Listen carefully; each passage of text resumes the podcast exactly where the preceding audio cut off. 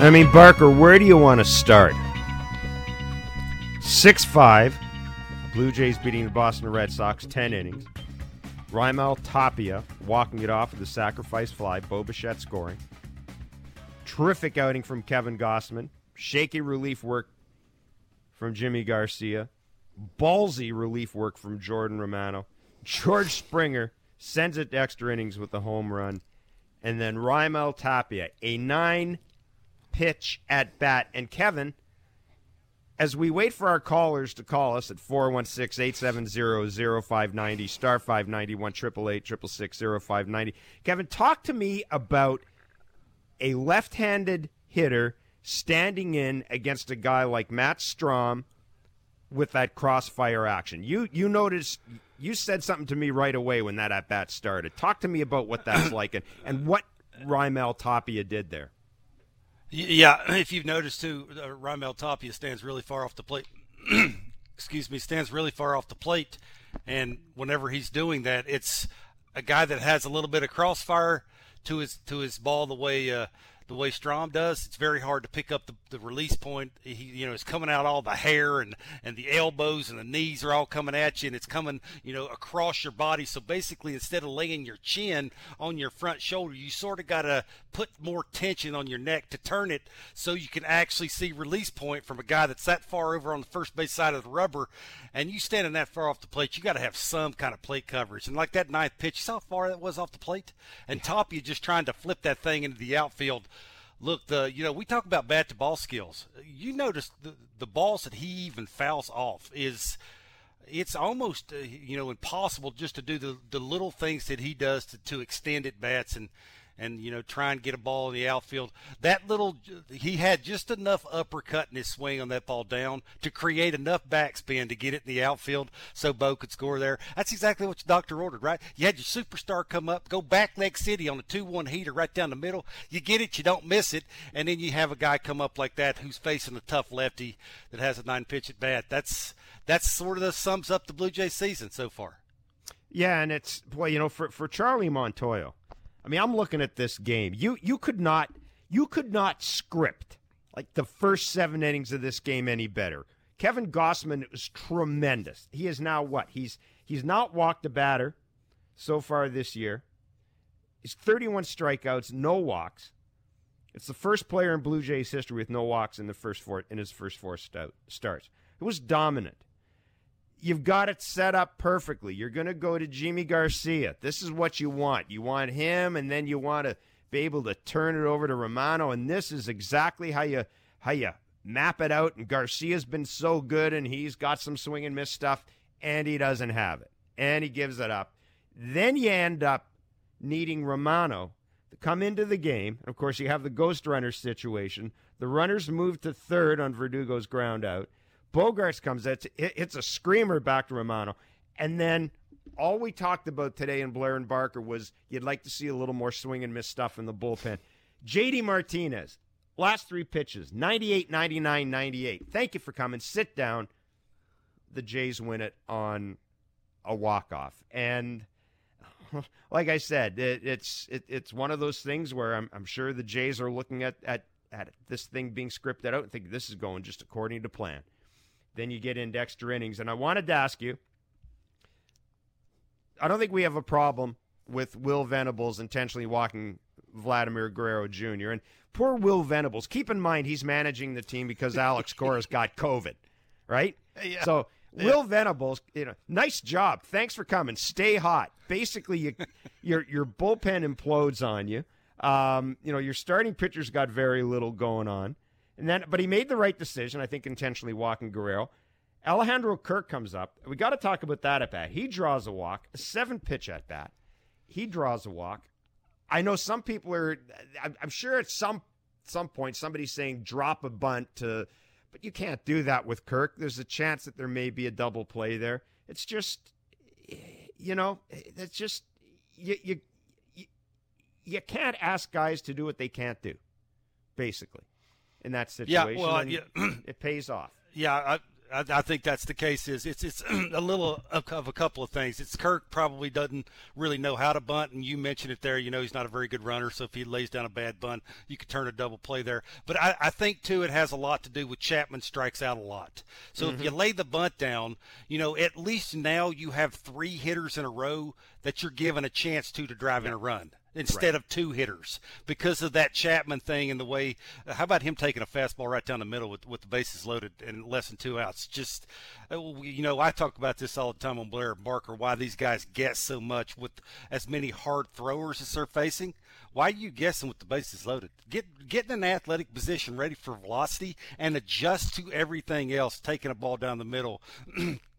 There's really no excuse for that, but again, you know, you, you have guys at the bottom of the order, especially Espinal. Uh, Ghost K was good. He had some decent at bats. Zimmer, yeah, he's more of a defensive player. Tapia's having those quality at bats. You know, his level swing. He's got plate coverage.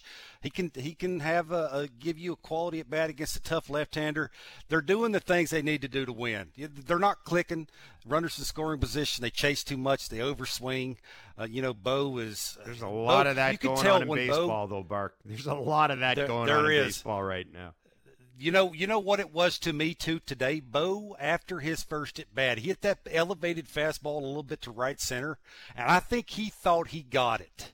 And sure. whenever you hit a ball decently hard like that and you don't get it, what do you do your next at bat? You overswing. You want to try and crush the baseball, and you tend to expand. And then when you expand because you're overswinging, you got a little bit of a longer swing and you're missing baseball, sort of what he's doing. So, with all things considered, with everything that happened tonight, you come away with the win.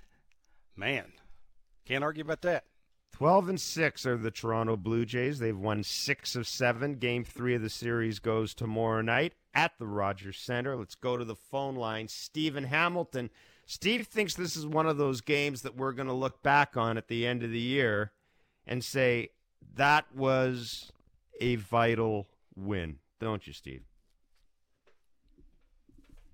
But a small ball too when Charlie sent both runners but uh, it had everything. Uh, stay in one run with Boston into six, so you knew more, more baseball was coming. But uh, it showed the depths of this team, and and like uh, Kevin was saying, the cast of characters. Uh, I didn't expect to have these newer players uh, performing. I knew Espinal was great, but uh, I think this is going to be indicative of our season, and we're going to look back on this stretch here as being pivotal. And uh, I want to see what you think about that. Yeah, uh, well, Kevin, I mean, I don't know. I think it's a little early to be pivotal, but you are playing. You're you're playing the teams. You're playing teams you're going to have to beat to get into the playoffs, basically. And you're also playing the Houston Astros, a team that you may end up meeting in the playoffs. You're you're in a tough run of games early in the year, and we've all talked about how you know, hitters aren't in sync yet, yada yada, et cetera, et cetera, all this stuff. That doesn't matter. You're you're playing tough games at this point of the year, and and at this stage of the year, for me, it's just about winning the games. I don't care how you do it, as long as guys aren't getting hurt, as long as my starting pitchers are are getting built up. That's all I care about. Win the games, win them sloppily, win them in grand fashions, win them when the other team throws the game away. I don't care. Just put the wins in the bank keep your guys healthy and get your starting pitchers built up. That's all I want out of these games. Ain't no there's no artistic merit points at this at this stage of the season. A win is a win is a win is a win. Yeah, I think to Steve's point, it's it's a team win. You know, right now the superstars that they have, George Springer's getting his hits. Vladdy hasn't hit a home run in ten games. Like you know, it's they're they're going through a process of whatever that is. You know, they're trying to get Teoscar back. They're trying to get fully healthy, and to be able to win these games the way they're winning them, they sort of have that feel of sort of when uh, 15, 2015 was, it's only a matter of time before they do something to win the game, right? It's, it's just sort of got that feel to it that they're never out of it. You know, Springer's going to come up and, and do something special. Bo's going to come up and hit a grand slam when he has to, when he's struggling so bad. You know, he can't do anything right, it looks like at the plate. It's just seems like everything's sort of starting to fall into place when they need it the most. And this, this is this is the way you win the American League East is you have to have games like this. You have to be able to win games like this, especially at home, right? You have to have home field advantage. For, for me to win the American League East and go where you want to go, you got to be somewhere in that 20 games above 500 at, at home to mm-hmm. take a little pressure off you on the road. And I think they're headed in the right direction. They're using the crowd to their advantage, and you can see it when George Springer hit that home run. He's fired up, man. That that crowd, and it just it brings a little something to you. It makes you want to go up to your bats and, and, and zone in a little bit more when it matters the most. Yeah, I mean there was a whole lot going on in this game. The Red Sox had issues with PitchCom. I, I mean there was you know the five man infield, uh, which I love. I see teams utilize it, but all of this, all of this stuff going on, and as we said, bottom line is Raimel Tapia delivers sacrifice fly, and we've got to talk about Tapia, Espinal, Cutto, and Zimmer, especially the first three guys in particular. Kevin again, Sant- Santiago Espinal, uh, three for three, the walk, um, an RBI, scores a run. Again, this guy is at the center of everything this team does. He's got a hand in it. Yeah, well, you know, you notice something too. He's getting so good at his game where he feels comfortable enough to make adjustments at bat to at bat. You need to in his second at bat when he hit when he when he got one of the big hits that he got. He he eliminated the leg kick. He had the little toe tap, or not the toe tap, but the knee turn where he wasn't raising his front foot off the ground just to give him a chance against that big giant breaking ball. You know, you got a guy on the mound who's six five who does the iron Mike, so you got to figure where you have to look at at release point and you're just trying to give yourself a chance to at least barrel up a baseball and for him to be able to go up and make adjustments like that at bat to at bat. It's it's sort of special right? It's it's you know he's he's learning from guys hitting in front of him the way he's they're getting pitched. He's going up and, and zoning in and trying to find a good pitch to hit. He get the head out too. I like that about him right? It, no matter how hard you throw it he's getting the head out which is kind of nice to see, uh, see too because that means he's he's actually looking for something hard hard getting in that athletic position, driving down through the baseball. He's, you know, he's for me anyway solidified that second base spot all year. 416-870-0590, star 590 on your cell, 888 Mike in London, um, you've got a question. You wanted, uh, do you think this has got the makings, and I know you want to ask this, but do you think this got the makings of a great team? Well, I, I do think it does, um, Jeff, and I'm really impressed. Not only that they're winning, but how they're winning. And they're a very, very good team. I think we all agree with that. It's I think they're pegged to go deep, and we all hope they do that.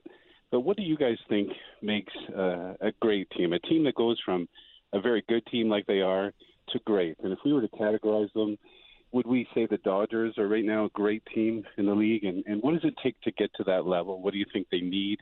I love the fact that uh, you guys say often they're a handful to play. I think some opposing managers have said that, and it's great. I don't think there's many teams that want to face the Blue Jays right now. So I just uh, curious about your thoughts, guys. And Kevin, I think you should be a manager one day. I'm serious about that. Thanks, guys. Then I have I appreciate to get another that. partner. I don't want that. That'd be a drag. Although I would love your pregame interviews. It'd be great, especially it if I had a bad if I had a bad if I had a bad day bringing in the wrong guy, and, and Jeff Blair raised his hand and wanted me to ask ask me a question that I didn't like. Yeah. Which you know would happen. You know it would happen. Of course, of course, it would happen. I would make it a point to uh, to ask that question. Interesting question. Absolutely. Look, this, uh, the the Dodgers. Yeah, to me, the Dodgers are a great team. I, I was going to say the simple thing is great teams have great players. I I think Kevin a great team has a great starting pitcher. It's got a guy.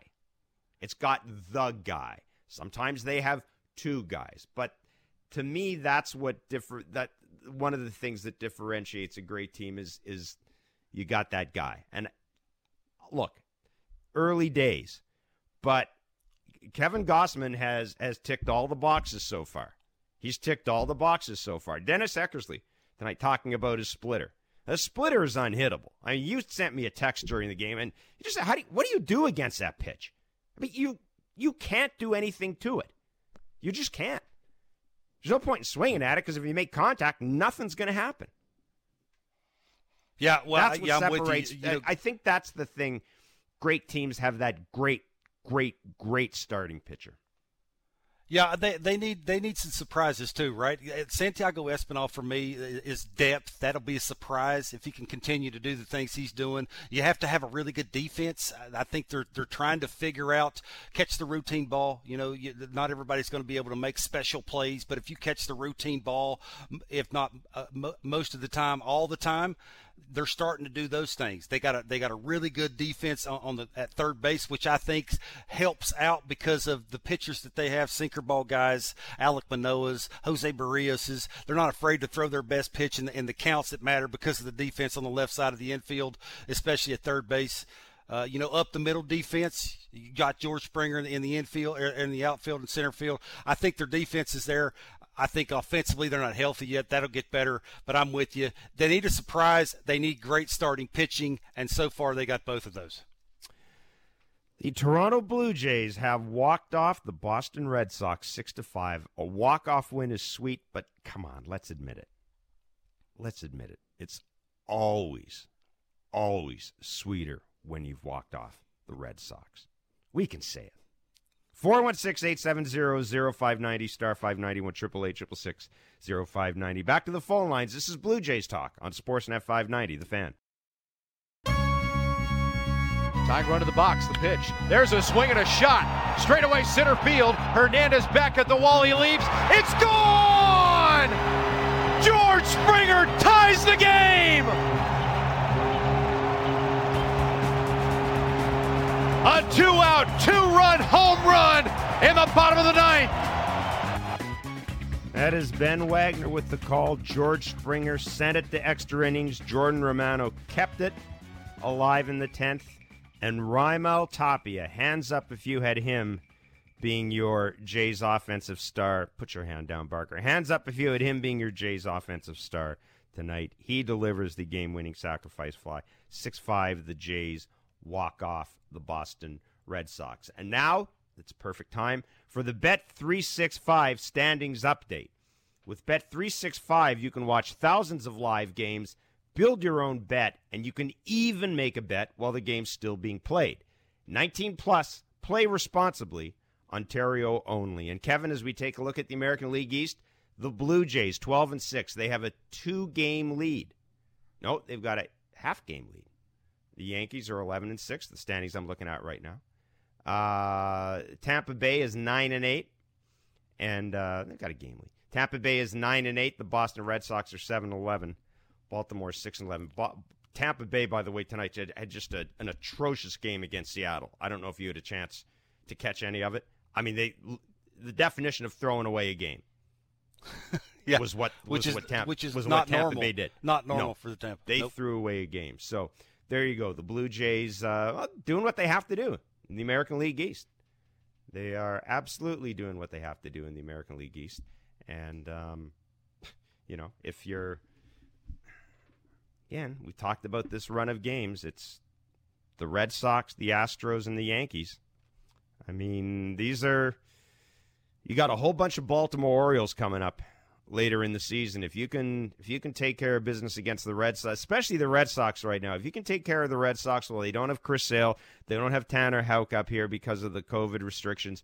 Uh, You know, uh, if you can take care of if you can take care of the Red Sox now, that's that is a uh, that is a legit a legit feather in your cap. Stephen Hamilton, you've got some big, big, big ambitions for this team, but I think I think that you might I might need to get you one of those Mikey defibrillators or something based on on on your reaction to the Jays so far. They're uh, they are making your heart race, aren't they? Hi, yeah. First of all, I mean, yeah, they're going to kill us by June with the amount of games we're playing like this. I mean, just so exciting. I mean, never die. Now, my question is, and maybe this is just because of excitement. Do you think this team could be the first team in franchise history to win 100 games? Because they've never done it. Uh, I mean, what did Vegas? What did we say? Thanks for the call, Sam. What did they say at the, start of the year? What were we looking at? Ni- 92, 92. 92.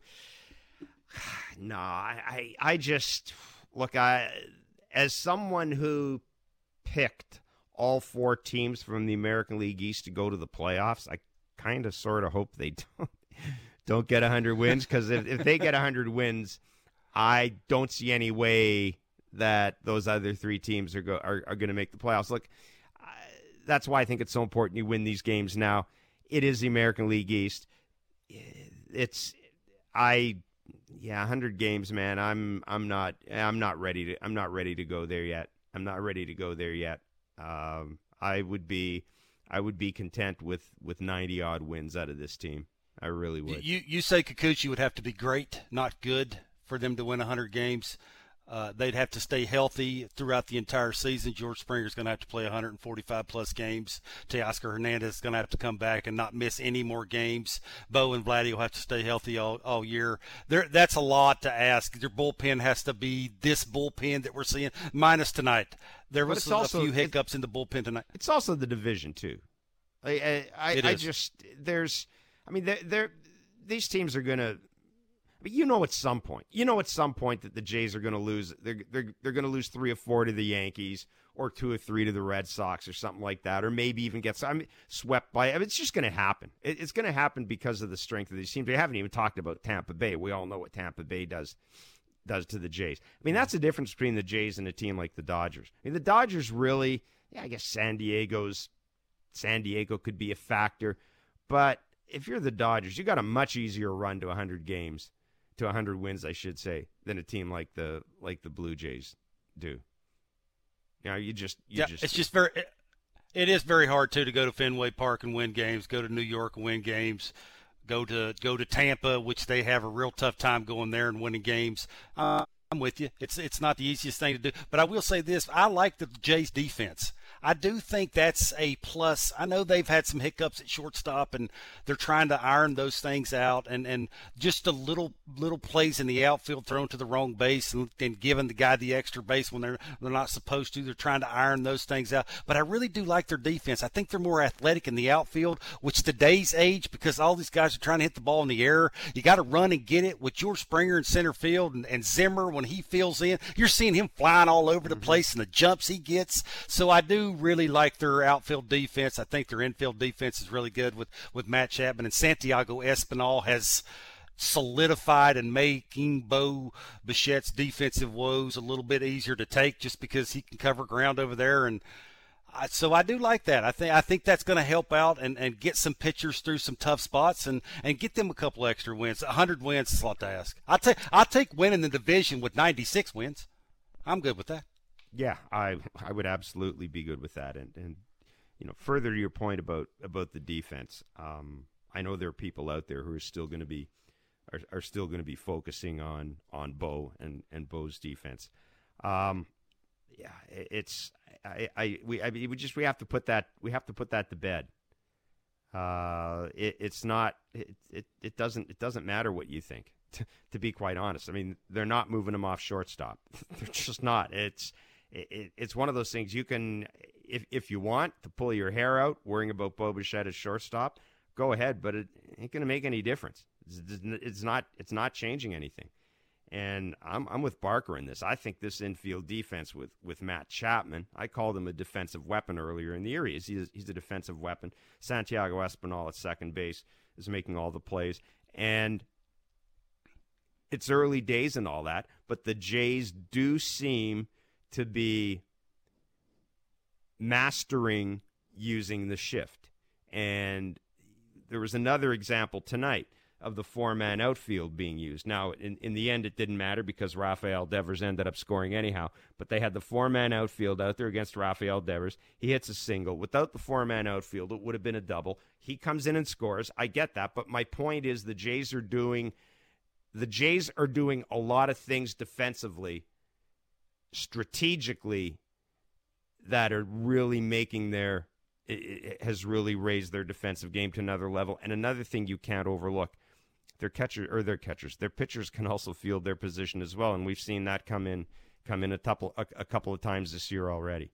So that, I, am with you. I, I think I think the uh, look if you win a lot of one run games, whether it's April, May, September, August, whatever, if you win a lot of one run games, chances are you're doing it because you've got good defense and a bullpen.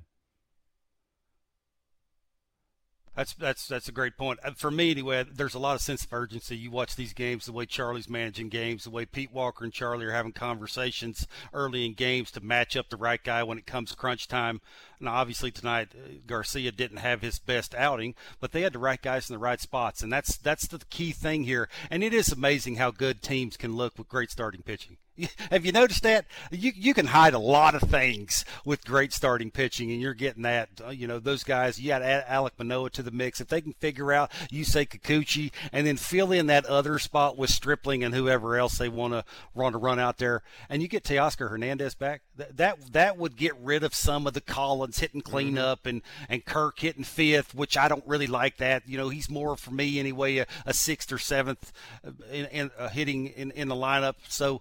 I just sort of feels in the, in all the places. I just I like the sense of urgency. I like that they didn't wait doing all of these shifts until it was too late. They they did it from the get.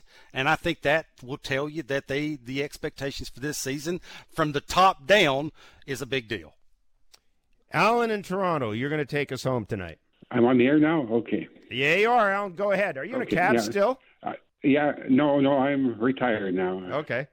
Uh, I agree with both Sox walking Vladdy because uh, you know he's a dangerous hitter and uh, he set up the force. You know his run doesn't matter. You know the only the ghost runner is the only one that matters. And if the score is tied and you've got a ghost runner in the bottom of the ninth, or I should say the bottom of the extra inning, I, I would steal a base right away immediately. If the guy has any kind of speed at all, he should try and steal a base because you you force the infield to play in and the outfielders are, are like rovers. You know, they're they're very very shallow. Anything hit deep and it's going to be over. And I say that it is less risky. I mean, it's risky to steal any base. Runners are thrown out all the time, but I say it's less risky to steal third than it is to steal second. Uh, yeah, I mean, I, I, I think Alan. I think the thing is you you have to approach extra innings in the ghost runner. You have to manage it differently if you're the home team and the road team. I, I, I really believe that. I think you have to manage the, the situation uh, much differently uh, than uh, you know if the, at home compared to compared to on the road. Um, but if really, you know if you steal third, you I, I hear the argument that it's only a the catcher's only throwing sixty feet instead of ninety feet, so it's no, one's gonna, no one wants to get no one wants to get thrown out at third base with with none out in an inning. It's the, they're not taking that risk. Thanks for the call, Alan. I appreciate it. Um, yeah, I, I, mean, there's any there's any way you can handle the ghost runner situation, but Kevin, I think we're on the same page here. It, the home team and the road team. I think you approach extra innings differently. If you if you're a manager and you're the home team and you just kept the other team from scoring with the ghost runner at second base, and you steal and get thrown out, if I'm a GM, I I, I got issues with that. like I, am you've got basically you've me. got an out to give I'm away. not going to like you, that. You got an out to give away. I'm not gonna, you can you can bunt. I'm not going to like that. Yeah, you you can bunt. no. I mean, I don't know. Yeah. Alan's trying. Alan's trying to think, trying to think creatively there, and and I mean, who the hell knows the way this team plays? Maybe at some point we'll see that happen. But um, I, that's it's one reason I really like the Ghost Runner. I, it was one of the innovations baseball brought in right away.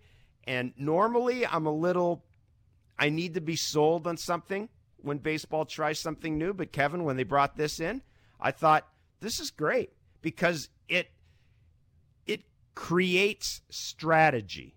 At the end of the day, I don't like stuff that takes away from the strategy of the game. That's why banning the shift, yeah, it's going to happen. I get that. There's going to be some sort of restriction. Yeah, I generally don't like taking away from any strategic aspect of the game. And Kevin, I think the Ghost Runner, that opens a whole can of worms strategically for a manager. Because now you've got it's one of the few times in a baseball game where the manager's job where not managing the bullpen becomes the most important thing. Now you're basically like an offensive coordinator and you're trying to orchestrate a run in a do or die situation. I, I think it's a I think it's just genius. I love the Ghost Runner. I don't want to watch baseball without it anymore. I'm going to speak as a fan and, not as an ex-player. I, I love it. It keeps me glued to the TV set. It keeps me involved. Do you bunt or don't you? Do you try and hit behind the runner or don't you? What What do you do? Do you intentionally walk a guy like you did Vladdy? There's so many things that I'm actually sitting on my couch thinking about. If I was the manager, what would I do? Would I have done that? How dare you? Why did you do that? It keeps me involved instead of me walking away extra innings. You've been in those games where they're so long that you want nothing to do with them. You've never heard of the guys that are coming into the game wanting to pitch because it's so late now it keeps you involved and, and you want to manage along with the with the actual managers. I'm with you. I love it. Uh, let's talk a little bit about Kevin Gausman before we go. Again, another masterful performance. No walks. Hitting 90. He hit 98 at least once that I saw. Uh, talk about his ability to use the elevated to, to, to use the elevated fastball tonight. Yeah, it got it got a little better. The, the, one thing that, that stood out to me was the 19 swing and misses, and 11 of those were sw- swings outside the zone. That for me will tell you everything you need to know. He doesn't throw over 100 miles an hour. Mm-hmm. For him to be able to do that with, you know, for me anyway, he didn't have the slider. He was choking that off. He was overthrowing it in the first inning. You could tell the front side, whenever he would throw it, it would end up in over towards the first base side. He just could not feel get the feel of it and have it started as a strike and end up as a ball the way he wanted to throw it. Most of them were non-competitive pitches. So basically, he did that with two pitches. And for him to be able to have that swing and that many swing and misses and that many swing and misses outside the zone will tell you that you ask me all the time, what would I do against the split finger? I'd be a couple of those 11 swings out of the zone is what I'd be doing, that's how I would approach it. So it, for me, I text you and I said, that's the, that's the best pitch in baseball and I'm not afraid to say it right now. That is, he has the best pitch in baseball. There's no way to game plan for it. You could see the Red Sox were going up looking for it, and they still could not do anything with it. That will tell you deception, tunneling, arm speed, everything you need to do to hide that thing, he is doing. He repeats it, he throws it for strikes, he dominates people with it. Yeah, there were a lot of odd looks from Red Sox hitters tonight, not just at the home plate umpire as well. Some odd looks about some of those balls that were hit in the air and died. There's some I, don't know if it's a conspiracy. There's something going on. There's something funky with the baseballs. You know what? We're going to talk about that tomorrow in Blair and Barker. All right, we'll talk about eh, maybe a little bit of conspiracy theory here about baseballs. We'll do that tomorrow on Blair and Barker. So that is it for us. Again, the final score: the Blue Jays walk off the Red Sox six to five. Game three of the series is tomorrow night at the Rogers Center. Thanks for listening to Blue Jays baseball, served up by the always game ready Jack Links Meat Snacks. Feed your wild side, baseball fans.